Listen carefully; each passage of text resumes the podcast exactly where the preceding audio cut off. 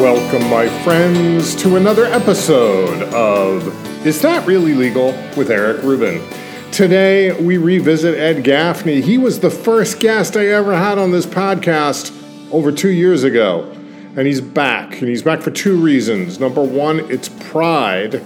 And um, he's going to talk in the second part of his interview about a new show that he has created with his son, who's an out gay actor producer and it's going to be on a screening service specifically uh, targeted, targeted, marketed to gay people.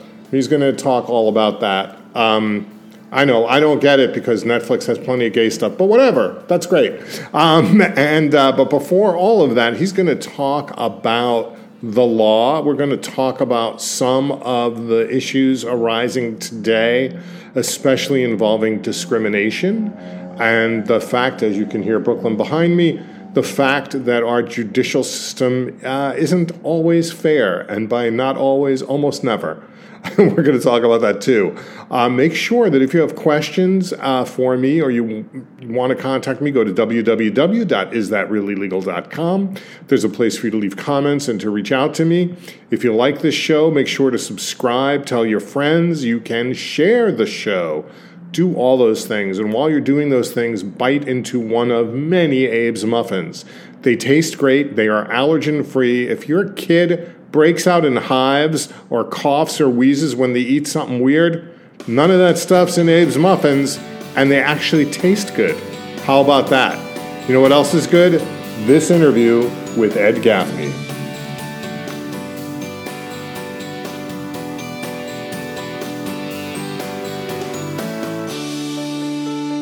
Ed Gaffney, welcome to Is That Really Legal with Eric Rubin. It's good to have you back after two years. Thank you. I am happy to be back. I mean, as I'll probably say in the intro, but I'm just going to comp you now. I have known you since the 80s. I knew you when I was in college, and you think it just graduated law school. That's when we first met, maybe around that time. I will just call it the early 80s. Uh, and um, I was just speaking with Phyllis Capana, who's a mutual friend, and I told her, and therefore everybody, that you humorously recommended to me uh, as I was going into law school. You said to get ready, I should read Fear and Loathing in Las Vegas. and I didn't understand. I thought, oh, okay, that's good. And then I read it. it was like, well, first of all, it's one of the greatest books of all time. And I think I do need to reread it just because. Oh. Uh, but um, holy crap. I, there's, I mean, you know, Hunter had some problems, but there is something, uh, and maybe it didn't age well. Maybe it didn't. I don't know. But I read it in the 80s and thought it was one of the greatest things I'd ever read. Oh yeah, as as your attorney, I advise you. yeah, we'll let people read it, uh, but yes, those were the things that I was like. That's oh. what came. That and calling Las Vegas the nerve center of the American dream. I'm like, oh. He's not. Sadly, he's not wrong. Even I mean, that was back in the day when Vegas was crappier. They tried for a brief time during our lifetimes to somehow make Vegas a family destination. that failed miserably. And it had to because it's absolutely the antithesis of what most people think of as family values. There's gambling, there's nudity, there's a tremendous amount of alcohol, and probably a lot of other substances that they don't openly condone, mm-hmm. but they're very much part of the Vegas experience and it's just a surreal thing. I've only been to Vegas prostitution, once. prostitution. Yeah. Right. Although it, technically it's not legal in Vegas, but it's legal elsewhere in Nevada. But it, has got to be rampant there. I, I just want to point out I've only been to Vegas once, and it was with you. but that was because we were on tour with your wife, a New York Times best-selling author. I don't even remember where we did the signings. They were probably in the outskirts of Vegas you forgot uh, who else we came who who else came along with us? Shebang Wazah. I don't re- remember who Shebang Wazah was. You don't? I think you do, and you're just not going to say it out loud to a bunch of people that, that are listening. Was that a character I made up? Yes, that was the character that you you gambled under the name Shebang Wazah. well, I just want to go on the record as saying I won at blackjack. Yeah, that was uh, in both the Paris Hotel and maybe Caesars, or I can't remember. But I ended up taking my winnings and treating us both to a nice dinner. I think that's what I ended up doing. That's my memory, anyway. That sounds right. You uh, did win. I remember that. That was fun. That may be the last time I wanted cards. Uh, but I want to get back. To, so um, people should just know that you and I have a relationship, and you still are um, literally a mentor of mine in legal work. Um, but in lots of ways, we've just been really good friends. You've been like an adopted big brother. And it's perfect that you're on now because uh, we're both kind of losing our minds. and what I mean to say is, you and I are attorneys, and you and I are two people, I think, who really took the Constitution and civil liberties very seriously from the moment we got involved in it. Um, I think you and I have both had maybe I'll speak for myself. I had tremendous education over the pandemic uh, because I saw not just the rise of fascism in this country, but the history of racism and white supremacy and you know fascism that uh, lived in this country when I really wasn't paying attention. And I don't know if you had that same experience. If you you know, I started watching a lot, of, a lot of documentaries. Just as an example, you know, I have a four year degree in political science and a three year doctor of law. Uh, and in none of those studies did I ever hear or read about the uh, mass uh, killings of black people in was it Kansas? There was a there was a town that was a very functioning a financially well off uh, African American town, and it basically got destroyed uh, by a bunch of white people, and nobody ever paid for it. Yeah. Oh yeah, that was in um, that was uh, a community in Tulsa, I believe. Right. And did you ever read or know about that? You you uh, yeah. Now you went four years to an Ivy League school, three years to a law school that was uber liberal. You know, mm-hmm. it was very um. Actually, was it four years at your law school because of the special program? It was three years. No. And um, and so you and I, highly educated, very liberal, well-meaning white people, didn't know about the Tulsa. That's a, the Tulsa massacre. Right. And a whole lot of other things. And I'm not going to bore people with it. You don't need two old white guys talking about Black American history. There's plenty of other people. And if anybody can think of someone who should come on the show, go to www.isthatreallylegal.com. Let me know. I have spoken with some people, but I'm keen to talk to more. But my whole point in this is that there, while you and I have been well meaning, and we've certainly represented a fair share of African Americans and other minority people in what we consider a very unjust justice system, which we already knew years ago. Uh, we had no idea how blind we were to the tremendous history of what's been revealed under the Trump administration and the way the pandemic rolled out and other things. So I only say that as sort of a entree, a little overture into our conversation. I want to let people know that I don't know if you and I talked about this. I've brought this up. There were two, and this is, there's a reason I'm bringing this up. Massachusetts is considered by many to be a very liberal state. Number one, they're wrong. Number two, um, there were recently two major scandals in the drug labs in the Commonwealth of Massachusetts. Those labs test evidence for the state, but they're not supposed to take a side. If if you get arrested and you have a green leafy substance, they're supposed to test it to determine whether it's oregano or marijuana. If it's powder, they need to check to see if it's baby laxative or cocaine. Mm-hmm. Not one, but two long term scientists completely lied about the tests that they had done for many years. There's a great Netflix documentary about this uh, called uh, The Anatomy of a Drug Scandal, I believe, or something about a drug scandal. Yeah. Uh, uh and it talks about Sonia Farak and Annie Dookhan. I, I won't go too deep into it. Just know that at the time, and I'm going to say this and I will own this, the Attorney General of the Commonwealth of Massachusetts was Martha Coakley. And I believe, in my opinion, she was very responsible for a cover up that happened. And she got away scot free. It's a good thing she never became governor, but she's a disaster. I, I'm not going to ask you to weigh in on that. That'll be my own law. If, for the four people that listen to this, if Martha Coakley wants to sue me, go ahead because we will open up the discovery on that case and it will be shocking. All right, we'll put that aside for the moment. I'm a little worked up, but we're going to bring this up to you. Now, Ed has represented a lot of really interesting people, a lot of interesting cases, and I mean that both humorously and seriously. but recently, it has come to the attention of the Commonwealth of Massachusetts that there was an attorney who was supposed to be representing uh, some people of color and at the very least should be impartial. And it was discovered something else. And with that, I'm going to let you, Ed, explain it a little more clearly for us.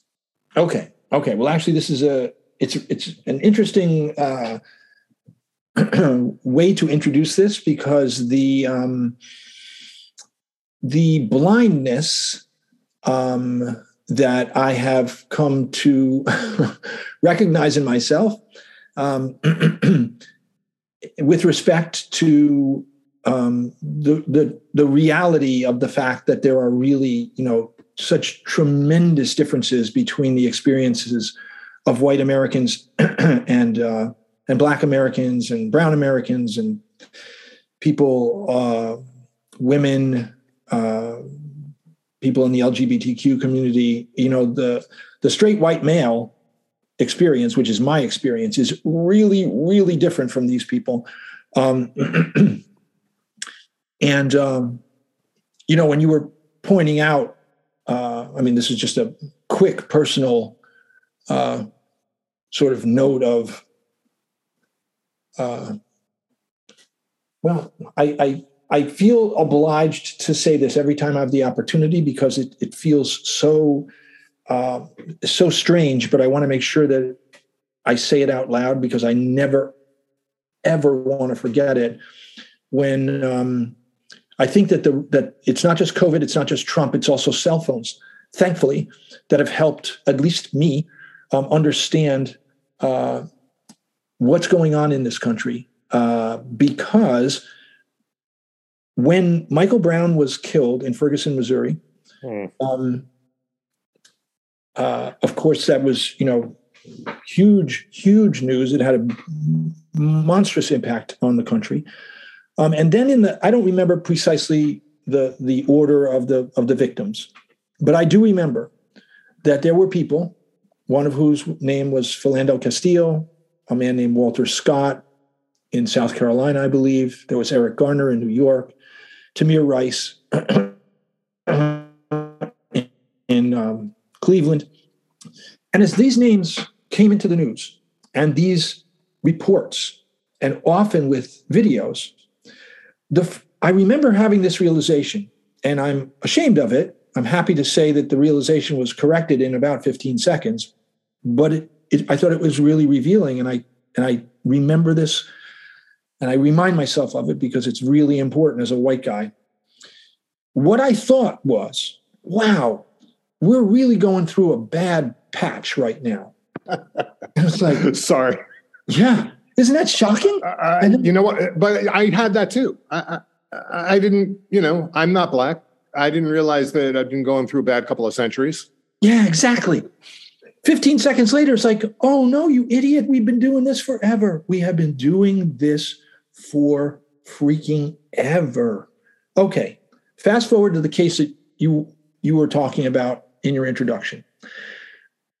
There is a lawyer.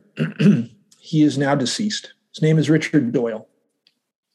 And he worked for um, CPCS which is the organization in mass i mean sorry he didn't work for cpcs he was one of the one of the lawyers one of the many hundreds if not thousands of lawyers in massachusetts that are appointed to represent indigent people for people who don't know that's basically like a public defender but right. like a um, public defender for hire if you will yeah a public defender who is is hired by the state to on an you know an independent contractor basis to represent people who can't afford a lawyer. And he did this work starting in the 90s until um, around 2017 or 2018.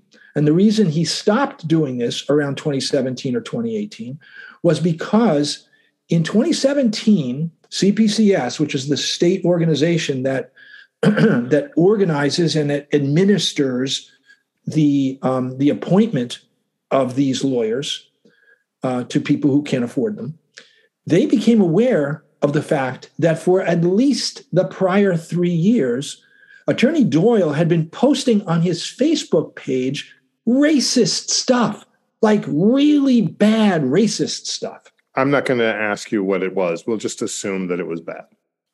Well, I'm going to, I'm, I'm not going to use, this is not foul language. There was that. Um, but I do want to say this one thing because it's, it's shocking and it's very important to recognize the difference, in my opinion, between, uh, you know, he told a racist joke or, you know, the N word slipped out.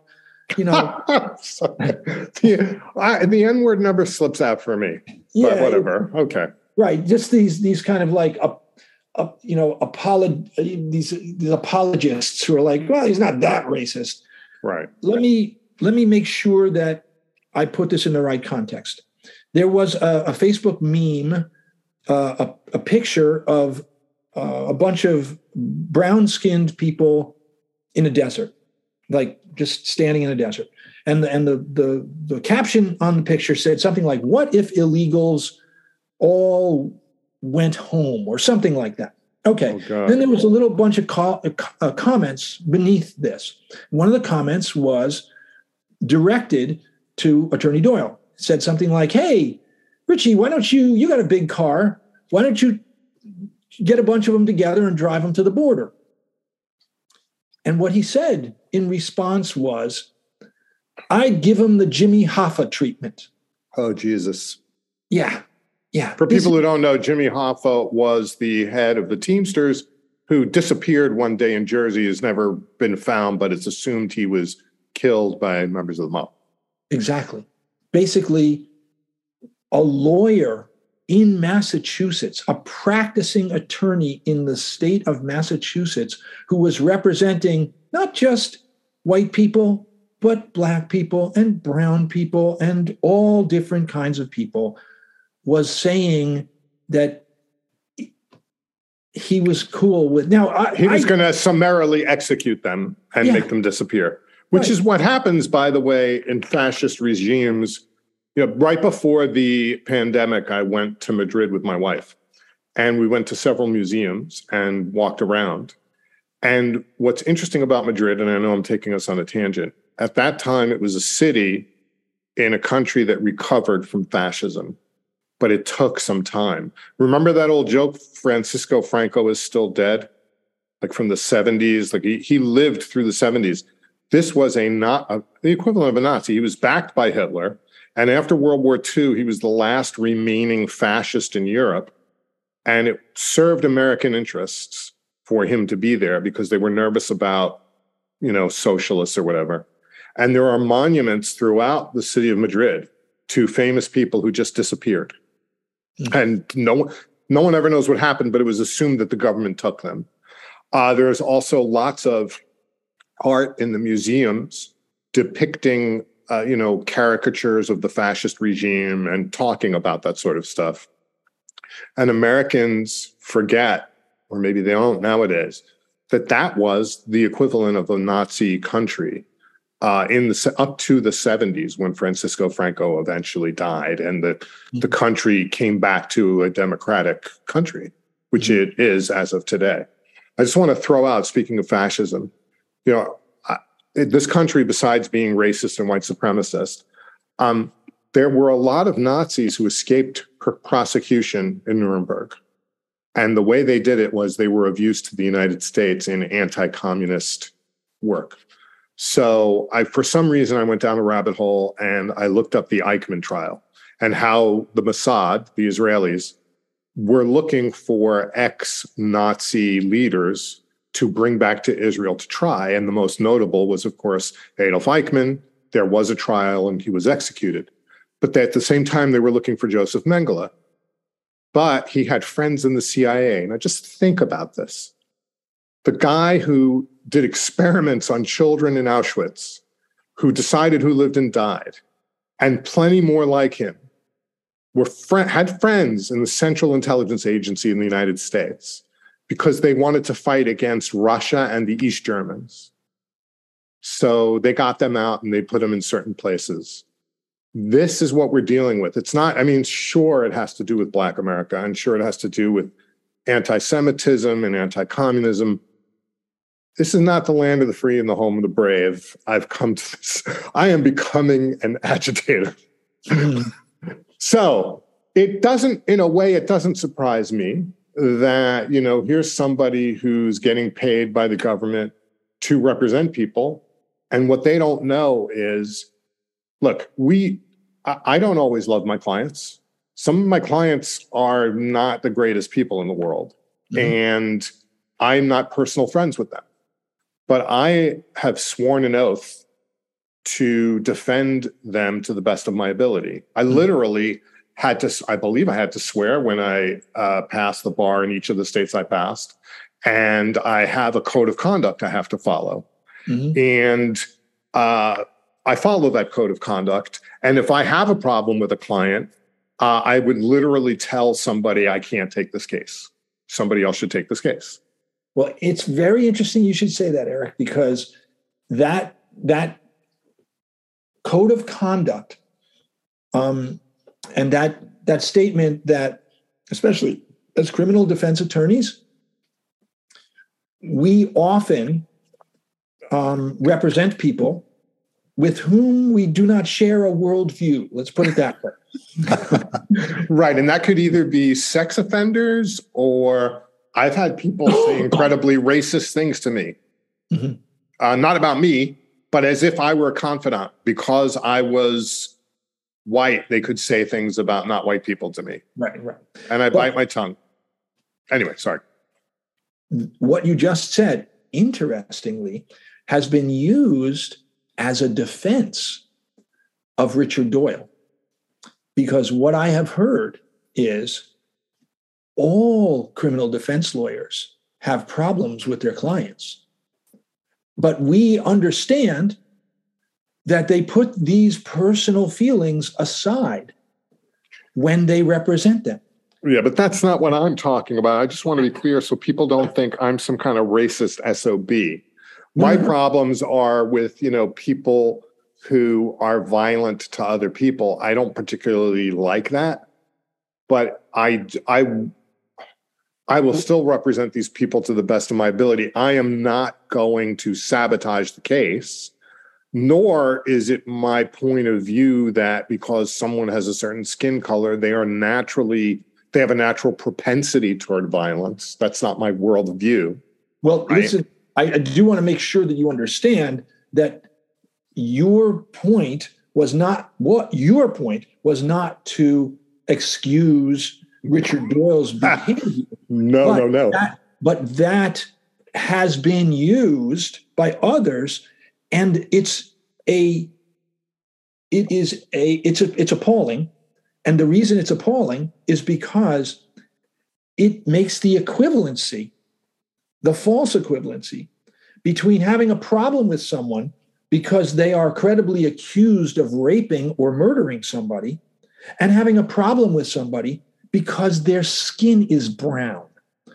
That is a shocking and profoundly immoral uh, problem, or I should say, moral problem, that that we should, for a moment, think that there is something to be some you know some equivalency to be drawn between having some problem with somebody because they are a felon, a convicted or a confessed felon, and somebody who happens to have a different skin color than you. Yeah, and, those are like apples and cinder blocks. But, but this is, I mean, this is in a published opinion where one, you, you know, and by the way, these are people who are like, you know, they they put themselves out there as people who are, you know, very, very anti. They think they're being anti-racist. They think that this is like it, it, it's it's just a part of the it's a part of the the landscape that the criminal defense lawyers they don't like their clients. So we shouldn't treat this guy any differently than anybody else who doesn't like their clients. And it's just shocking. It's just shocking. So how did this come to you? Because it's uh, you know i haven't made it clear you usually are not involved unless there's a case that's handed off to you and yep. something went wrong so just to be clear you're an appellate attorney in uh, the commonwealth of massachusetts mm-hmm. meaning that if someone's had a trial or they've pleaded guilty or they've had some other lower court experience that has had an error or someone suspects, especially the client, that there was error below, you are tasked with reviewing and or representing them in a higher or appellate court to review that lower court action. That's, that's a very right. general way of looking at it, but that's certainly good enough for our purposes, right?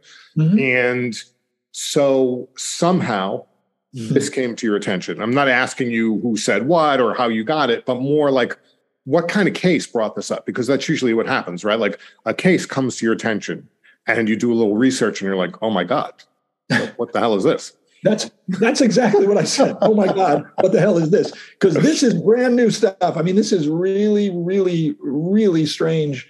Um, I'm I'm grateful to to report that it that I haven't seen a lot of you know overtly racist lawyers out there. Um, however, it is a little bit concerning, and probably this is just my naivete showing again. Um, there's probably tons of them out there. They're just smart enough to keep their racism hidden. But anyway, well, I think that you know the country is just racist. I'm sorry, yeah. it's just a reality. And this is, this is more than just you know people who who you know make generalizations and you know this is this is like you know this guy was going out of his way to publicly proclaim you know not just his you know like hey i'll you know i'm i'll be happy to to whack a bunch of you know people from uh, with brown skin. This was anyway I, I, I got you. I got this case because actually I, I can't remember specifically whether it was directed in it was sort of pushed in my direction um, or whether it was just by just by ch- chance. Um, but what i mean is what was there a case and someone made an allegation about this attorney? Oh oh no. Okay yeah. Here's here's what happened. The client has been complaining. So he pleaded he pleaded guilty in 2016 and he's and he has been complaining since then uh, that he wanted to withdraw his guilty pleas. But he, at the beginning, he wasn't complaining about the fact that his lawyer was racist. He was just trying to find a way to undo his guilty pleas. He just felt like something went wrong. Okay, and just um, for people to be clear, um, when people plead guilty, there's a conversation that the judge has with a defendant explaining to them all the rights that that defendant is giving up, all the constitutional rights, such as to a jury trial, the right to uh, face your accusers, to cross-examine witnesses, et cetera. It's a it's a lengthy list. We call it the colloquy, the plea colloquy, so that when a defendant pleads guilty, they have, uh, you know, because not everybody's a lawyer. They understand all the rights they're giving up, and if they still want to plead guilty, they do that because the Commonwealth of Massachusetts, I believe the federal government, I think every state in the union does not like do overs. Ed, you and I grew up in the suburbs, but we played a lot of stickball. I'm guessing you played stickball. I did. When a car comes, whether you were striking out or hit a home run, everybody runs to the side of the street to not get killed and they yell do over, and you hmm. get a do over. They do not like do overs in the Commonwealth of Massachusetts or elsewhere. So they really want what we call finality, they want everybody in the courtroom to get this is the one time we're going to talk about this. Once you've pleaded guilty and you've been sentenced, you're done. We don't want to see you again. Have a nice five to 10 years wherever you're staying. Mm-hmm. That is not what your client wanted. Your client did plead guilty and then afterwards was like, you know what? I'm not happy with this. That's right. Sometimes, sometimes it's buyer's remorse. You know, as we say, sometimes it's like, oh, I never should have pleaded guilty. My mind starts going through all the permutations of what I could have done. But sometimes there is, in fact, something that went terribly wrong in the plea. Right. Just, I'm just giving a little background to the non-lawyers listening. So when I got the case, that's the that was my expectation that I would look into this and I would discover was there something wrong. And then I learned that I, I, was assigned this case in in 2021. Okay, so this is a five years after the guilty plea, and and and this client had been you know trying to get trying to get this guilty plea undone for that many years. In 2021, I get the case and I start to look into it and I discover that in I get it in like June, June or July of 2021. What I learn is that in March or April of 2021, CPCS had disclosed the fact that this guy from 2014 to 2017 had posted all these racist things on Facebook. they learned about it in 2017. They didn't tell anybody for four years. Oops. Yeah, that's its own thing. You can do a podcast on that. Another well, I, I'm not sure that I can, but that's a whole other. That's just to be clear, thing. I do work for CPCS, so right. I don't really want to chase that down right. at the moment. Anyway, the the information is now available, and I'm looking at this stuff and thinking, "Oh my god, oh my god." Now here's here's another part of the story where I have to tell on myself, and it's I I I'm I'm amazed at the process that it went the the, the thought process that that uh, went on when I got this case and when I saw these Facebook posts. Okay. First thing that I thought was conflict of interests. Now, it's not that that's wrong. There is a big problem if you are a criminal defendant and your lawyer your lawyer owes you complete loyalty the, the, the lawyer can't be splitting his you know his loyalty between you and another witness or you and another defendant or in this case you and another race of people mm-hmm. um, which is which is the first thing that i thought of why i'm telling you that that is messed up is because what this was was racism. This was discrimination. And I got to believe if I had grown up as anything other than a straight white guy, that's the first thing that would have popped into my mind. Like, oh my God, this is racist. You can't do this. Right. I got there. now, interestingly, I'm getting pushback on this. I am I have presented exactly what I just said to you. I have said that this plea is unconstitutional. And the reason it is unconstitutional is because this lawyer was racist and the state gave this man a racist lawyer. Got that it. Violated his equal protection rights. He's being because I I could see. I, I'm interrupting you for a second because I actually think I had this conversation with you as a matter of just being a lawyer, I said to you, well, well, just the fact that he said these things, what if he gave a great defense? Exactly. And your response, because that's what people, probably the vast majority of people who aren't lawyers listening to this are going to go, well, what if he did a really great job and he just in his mind was racist, but he checked all the boxes, he did everything the way he was supposed to do? What is your problem then, attorney Ed Gaffney? But by the way, I will answer that in just one minute. But before I do, I will say it's not just non lawyers, it is lawyers. It is the Commonwealth of Massachusetts. It is so far the judge who is handling this case. This is everybody saying this to me. The, the response is we don't do that in this country. We don't do that. Because here's, here's my analogy.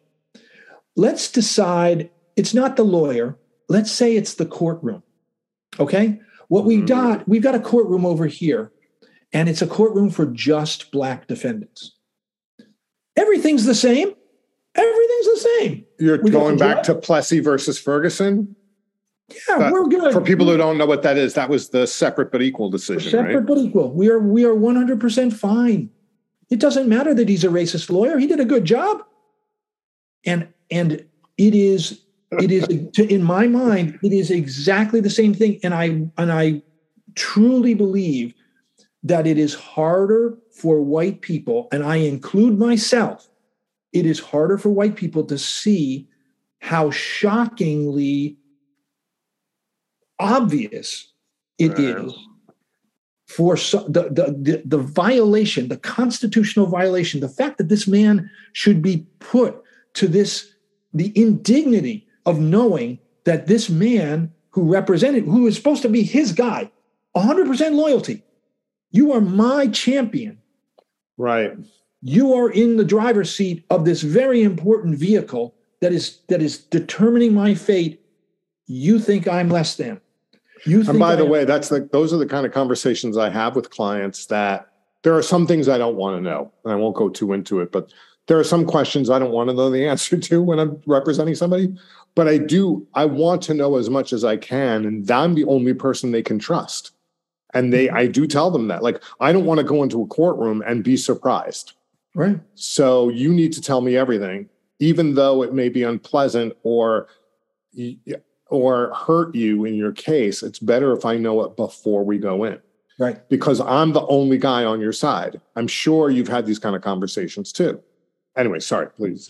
Well, let me So- let me spin that by, out. uh, by the way, A, did you ever think that we were going to talk about Plessy versus Ferguson? that B, you might actually put it in a brief at some point to talk about this issue. And C, have you considered, not that you need to, but I'm curious, have you considered having a co counsel who's a person of color? To, or at least a review. I know that there are people in the literary world who are what we call sensitivity readers. Mhm. So let's say, well, I happen to know a white woman who wrote black characters who was very concerned about doing that and made sure that she had lots of people read them Mhm. Because they didn't want to come off like a white woman where writing these fake black characters Yeah, yeah, yeah. and and being you know ridiculous in the process Right. Well, uh, to answer your questions, no, I did not think I would be talking to you about Plessy versus Ferguson, nor do I think I would ever put it in a brief. Um, however, the, the the third the third question you asked had to do with uh, black co-counsel, yeah and um, I have uh, I have reached out to the um, the SEL uh, Southern Legal um, SCLC. oh what is it? southern poverty law center Law Center, and I reached out to the NAACP Legal Defense Fund. These Yes, are, by the way, people, if you're looking for places to give money to, these are two excellent organizations the Southern Poverty Law Center and the NAACP. Um, they keep the name, uh, the National Association for the Advancement of Colored People. I didn't come up with that, but they do have a legal defense fund. Mhm. Um, and it, both of these organizations are staffed uh, by amazing attorneys, and they have a tremendous mission. Just putting in a plug there. Yeah, the um, the Southern Poverty Law Center does not do criminal matters, so that I learned.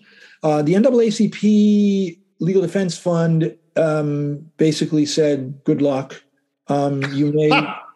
Um, now, now, I, I, I think you know, I, I, I, I don't know what went into their decision. I, I wouldn't be surprised if it changes if the case goes up to an appellate uh, uh, court. Because right now we're in the trial court. I'm, I'm Oh, asking the right. trial judge for a new trial. If this happens, my client will have a happy result, and that will be that. If, but it won't matter. It won't matter to any other case. It- it's not right, right. Because right, just to let people know, it, despite what's going on with Roe v. Wade, there is such a thing as setting precedent, and that means that um, if something were to be decided here in a higher level court, those are what are called published opinions, and other high courts rely on those published opinions um, as precedent for making their decisions. And uh, and for other cases, I mean that you know, yes, for making their decisions about other cases that may right. have similar fact patterns or analogous fact patterns. And I because there's other states with racist lawyers. I'm just going to throw it out there, and right. eventually someone's going to read something and they're going to bring a case. Yes, and I, I mean Alabama, maybe. I yeah, I, I I do believe that if and when this becomes more known, this case, whether it's an appellate court or what, I would not be surprised in the least if um, defendants do research and start looking because oh, yeah. this came this came to light.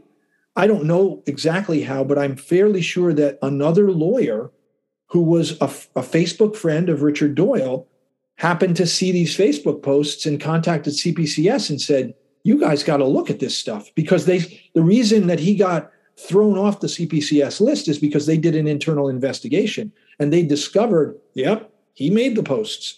And in fact, we we uh, we did an evidentiary hearing in in the case I'm handling. I wasn't the lawyer who was handling the actual hearing, but we spoke to the lawyer who did the investigation, who knew Richard Doyle, and he was asked the question: "Is this uh, did this surprise you?" And he was like, "Nope, I knew Richard Doyle. this is like just exactly what I expected." And by the way, people. I don't know if uh, many people out there have acquaintances who are in prison for long periods of time. You and I have clients who do research. Look, if you're in prison for uh, 5, 10, 15 years, um, sometimes all you have is to go into a library and start looking around and see if you can discover things and educate yourself. A lot of times people are not, you know, they they miss the salient points and they send a lot of cases to you that really don't help them or don't apply. But occasionally people really do find things out.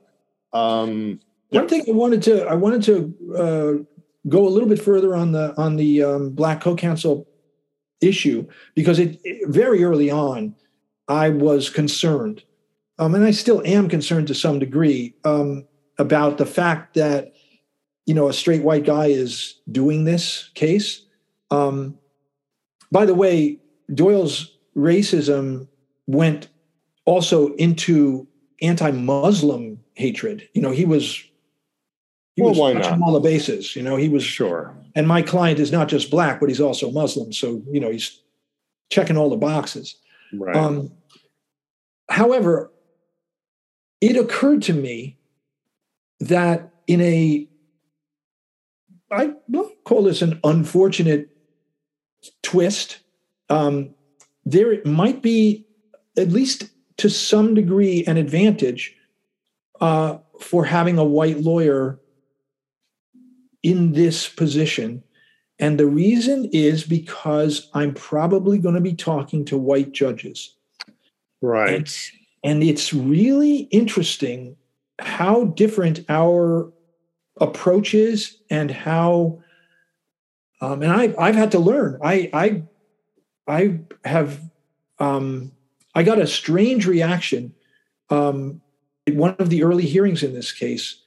I was trying to express to the judge, I was arguing that this circumstance was so bad, it was so fundamentally uh, problematic that it constituted what's called structural error. And this kind of an error means that you don't you don't look into whether the person was innocent or guilty you don't look into whether there was a difference or there would have been a difference if this thing didn't exist. You just say, listen, this is the United States of America. The Constitution is the Constitution, and we don't do things this way. We're just not going to let this stand. And I was arguing that. And as a part of, uh, in my preparation, I was trying to convey something that I still struggle with, because I can't put myself in the shoes of a black person. I cannot. And yet, I am representing a black person. And so it's my job to present arguments on his behalf. So I was trying to figure out a way that I might be able to express what seems to me to be an outrageous and obviously outrageous set of circumstances to a judge who does not seem to believe it. And I came up with this formulation. What I said, what I what I thought to say, and what I what I did say was something along the lines of this. I cannot imagine one African American man or woman who looks at this case and who says that the appointment of a racist white man to represent a black man is fair. Okay? Right. So that was my, and I prepared this. By the way, has this been argued, this case? Um, well, that that part of the argument has been made. The argument that it should be thrown, the, the, the guilty plea should be thrown out because this was a structural error. That argument has been made, and I lost. So we went. So on. you have to, taken an appeal from that. We haven't, no, because we still are fighting whether the guilty plea should be withdrawn. Okay. On on a, on a different standard of review.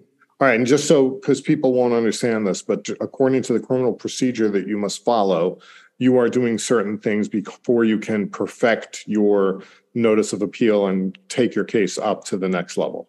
That's right. Okay. So I have to, I'm not going to appeal until I am denied. I have made a motion to withdraw the guilty plea. I have presented a handful of reasons why. The first reason was because this is structural error. This is so bad that I don't need to tell you anything more than you know. Right. and that, that has been denied. And that one's. I'm just. I am hurrying you because I, I, know you may not believe this, but we are running out of time, and I wanted okay. to ask you some other stuff. So while this is fascinating and important, let me um, finish the story, and then we'll go to the next point.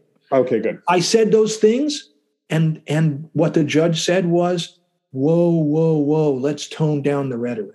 and I was I was really surprised. I wasn't trying to be inflammatory, but and if people know you, by the way, Ed, Ed is a really calm, even keeled guy. My guess is you didn't really raise your voice. You're just bringing up these points that make certain older white people uncomfortable. That's what it was. I mean, I wasn't shouting. I was I was I was saying it in a in this kind of tone, like yeah, I but you're saying we're a racist. This I is a racist thing. One single black man or woman that would think that this is fair. It was like that. Right. It wasn't. You know, I wasn't trying to. I got I it. no, and you're not a dramatic person. That's my job. When I'm in court, I'm the guy who has almost been held in contempt. That's Brings the drama. Yeah, I'll bring. So uh, I I want to say, with the few minutes we have left, people may know this. You you have been a published author. You were nominated for an Edgar Award. We've talked about that the last time you were here. But you've been doing other writing, and because it's Pride, I want to talk about one of your more recent projects, which is uh, well, why don't you just tell us? Okay, because well, it's Pride related. Yes, it's Pride related. I um, my son Jason is gay, and he is um, a independent filmmaker uh, and producer and actor. Um, and he lives out in L.A. with his husband Matt. Um, and Jason and I um, co-write um, many of his projects. And we just finished filming the most recent, which is a six-part um, miniseries called "Marriage of Inconvenience." um, which is going to come out on Dekkoo. Um, that's D E K K O O, Dekkoo.com, which is kind of like, it's kind of, think of it like a gay Netflix. Um, I, I believe me, they would love to be the gay Netflix. but basically, it's a. well, I was going to say Netflix has a lot of gay content. Yeah, for those yeah. of you who are wondering, but I get what you're saying. They're exclusively gay-related yeah. entertainment. Yeah, it's a streaming service um, and you I, I, don't know what it is five bucks six bucks a month and you and you basically have uh, you know uh, their, their their content is uh, you know gay stories stories with gay characters gay leads you know okay so so Dekkoo and Jason are collaborating on producing this series called Marriage of Inconvenience which Jason and I wrote and we just finished filming it and it was really challenging because of a lot of reasons, many of which were COVID related. But we we muscled through. What was delightful and so much fun is that this is a comedy. this is a um, it is a uh, let's think of it as the odd couple for uh, for uh, the 20 for the 21st century uh, the gay odd couple. Uh, a couple of guys a couple of gay guys get um, matched terribly um, by witness protection. And they are uh, they have a new program in witness protection where they put people together and in the same house. And their their cover story is that they're married and so these two guys yeah, who are terribly terribly mismatched now have to pretend that they're married and um, it was tremendously fun to write jason plays one of the characters and our friend david singletary um, who has actually performed on another one of our projects um, is uh, is the other main, you know, the other lead. And boy, they are funny. They did a really good job, and it was a lot of fun to do. And so we spent May. Oh, what? Where are we here? Yeah, you were definitely April May. shooting in May, uh, maybe even the end of April. Yeah, there might have been right. some shooting because uh, you and I have interacted about a variety of things. But you know, I've known Jason literally his whole life. Yeah. Uh, I knew David when I when I was first going back into New York to work, um, and they both first they're both funny.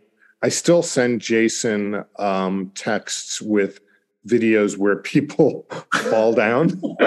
that is Jason's favorite thing. I think is when people fall down. Uh, I don't, and and kind of turned me onto it. Um, one of the funny, uh, as background, one of the funniest things that he I can't remember if I saw it and we were together and he cried so hard he almost wet himself, or he just told me. I think we were walking in the rain on a Sunday and someone got a whole Sunday Times and dropped it in a puddle right in front of him. And for some reason, that just made Jason's day. I'm not saying he's a bad person. It's not what it is. It's, that, it's this sort of, it's, there's something like, you know, the kid dropping the ice cream cone kind of thing. Just Kurt Vonnegut. Do you know Kurt Vonnegut? He had the same thing. Oh, Kurt Vonnegut. The funniest thing he ever saw. The funniest thing he ever saw was he was just on a on a sidewalk in New York.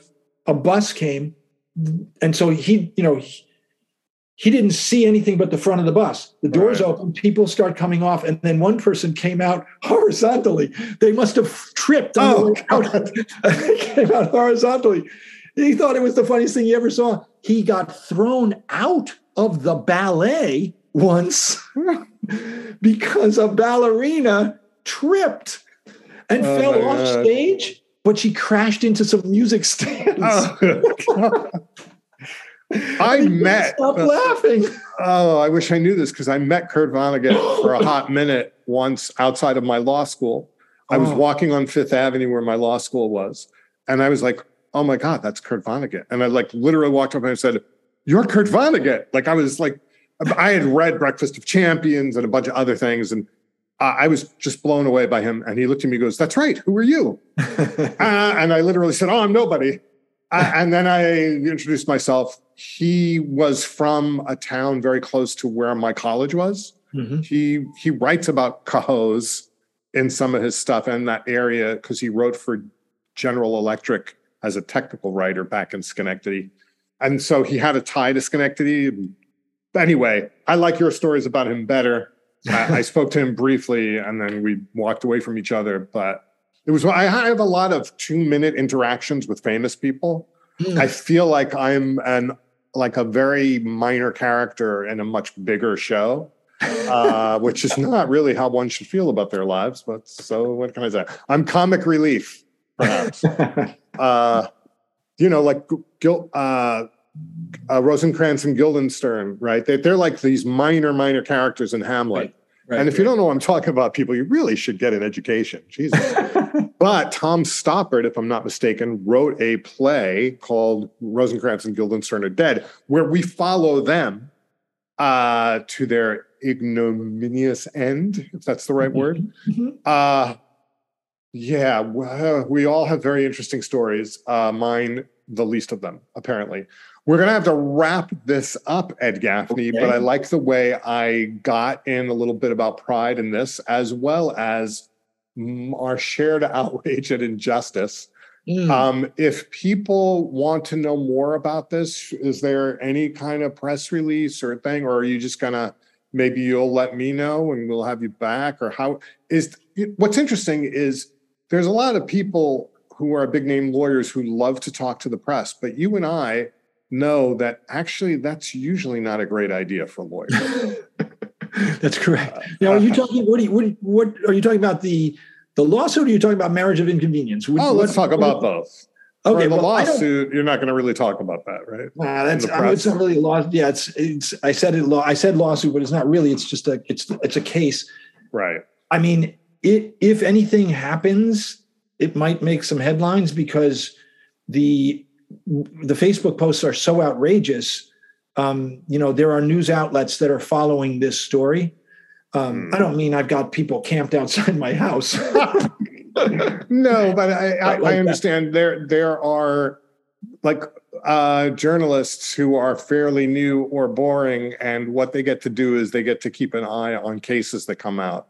Yeah, they're, as legal journalists, and if they see a new case with some kind of important holding, they will say, "Hey, editor, this is important to throw in." And and I got to tell you, I mean, although I do believe it's important, I also believe that one of the reasons that that it has garnered the little bit of press interest it has is because these posts are kind of scandalous. So it's mm. it's it's you know it, it serves that the purpose of you know putting something on the headline that's pretty shocking. The marriage about, of, yeah the marriage of inconvenience thing. That's um, I mean, Jason is editing it right now. Um, it's scheduled to be released um, before the end of the year on Dekkoo. So that you know, I'll let you. You'll you'll you'll know. you know, Great. we talk a lot, so you'll be you'll be aware.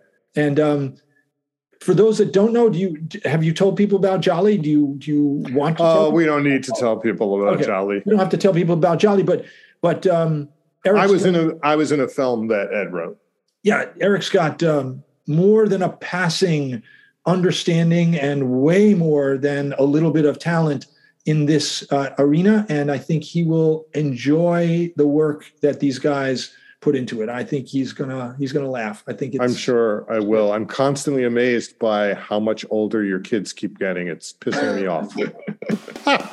Because I remember buying them Fisher Price toys. Okay? Yeah, I gotta have a I gotta have a talk with them. What the hell are they up to?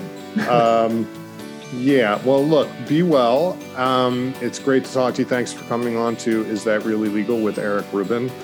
Uh, it was great to have you, Ed. Love doing it. Ed Gaffney, award nominated, uh, multi published legal thriller writer, outstanding attorney, and uh, writer and producer. These are the kind of guests we love to have. Happy Pride, by the way. And, um, you know, if you're enjoying Pride before you go out to meet that special someone that you haven't even met yet, or go on the uh, a trip to a Pride parade, or just to be yourself, why don't you bring an Abe's muffin? It's a great way to break the ice. You see someone you are attracted to, hand them a muffin. Yes, I'm really saying these things. If you are interested in communicating with me, go to www.isthatreallylegal.com. There is a place for you to communicate with me. Share the show, subscribe to the show, rate the show. Thank you so much. We're going to just keep coming at you with interesting people and interesting topics.